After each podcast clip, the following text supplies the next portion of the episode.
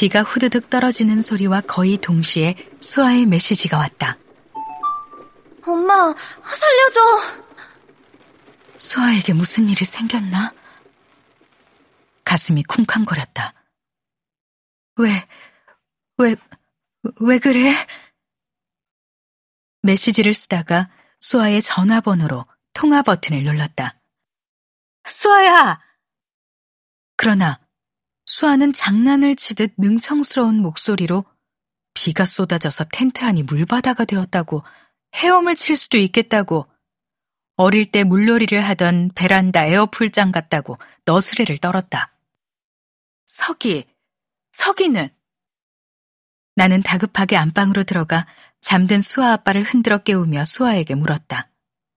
석이는 수아 몸에 담요를 감싸주고 비에 젖은 물건들을 정리하고 있다고 했다. 우리 석이 참 착하지. 사랑스럽고 침착한 목소리였다. 그래, 그래.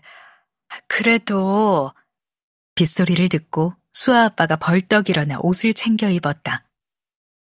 어, 아빠가 금방 갈게. 거기 꼼짝 말고 있어. 수아 아빠가 내 손에서 휴대폰을 빼앗듯 가져가서는 수아에게 말했다. 아빠, 사랑해.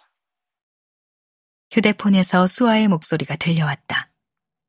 언젠가 그들 사이에서 무서운 일이 일어나던 봄날에 아이들을 불안하게 했던 그 말의 의미를 나는 이해할 수 있을 것 같았다. 수아 아빠는 마른 담요와 수건을 챙겨 들고 서둘러 밖으로 나갔다.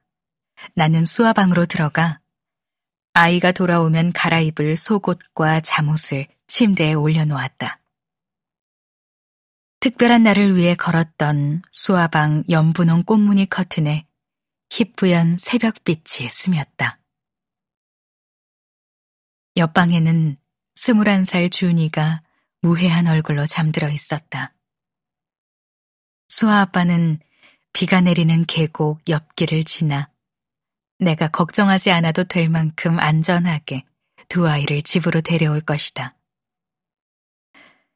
동이 트고 일요일 아침이 되면 TV에서는 줄곧 새 정부의 미래를 예측하는 방송이 흘러나올 것이고 우리는 각자의 자리에서 편안한 주말을 맞게 될 것이다. 장경궁에서 보낸 어느 봄날의 휴일처럼.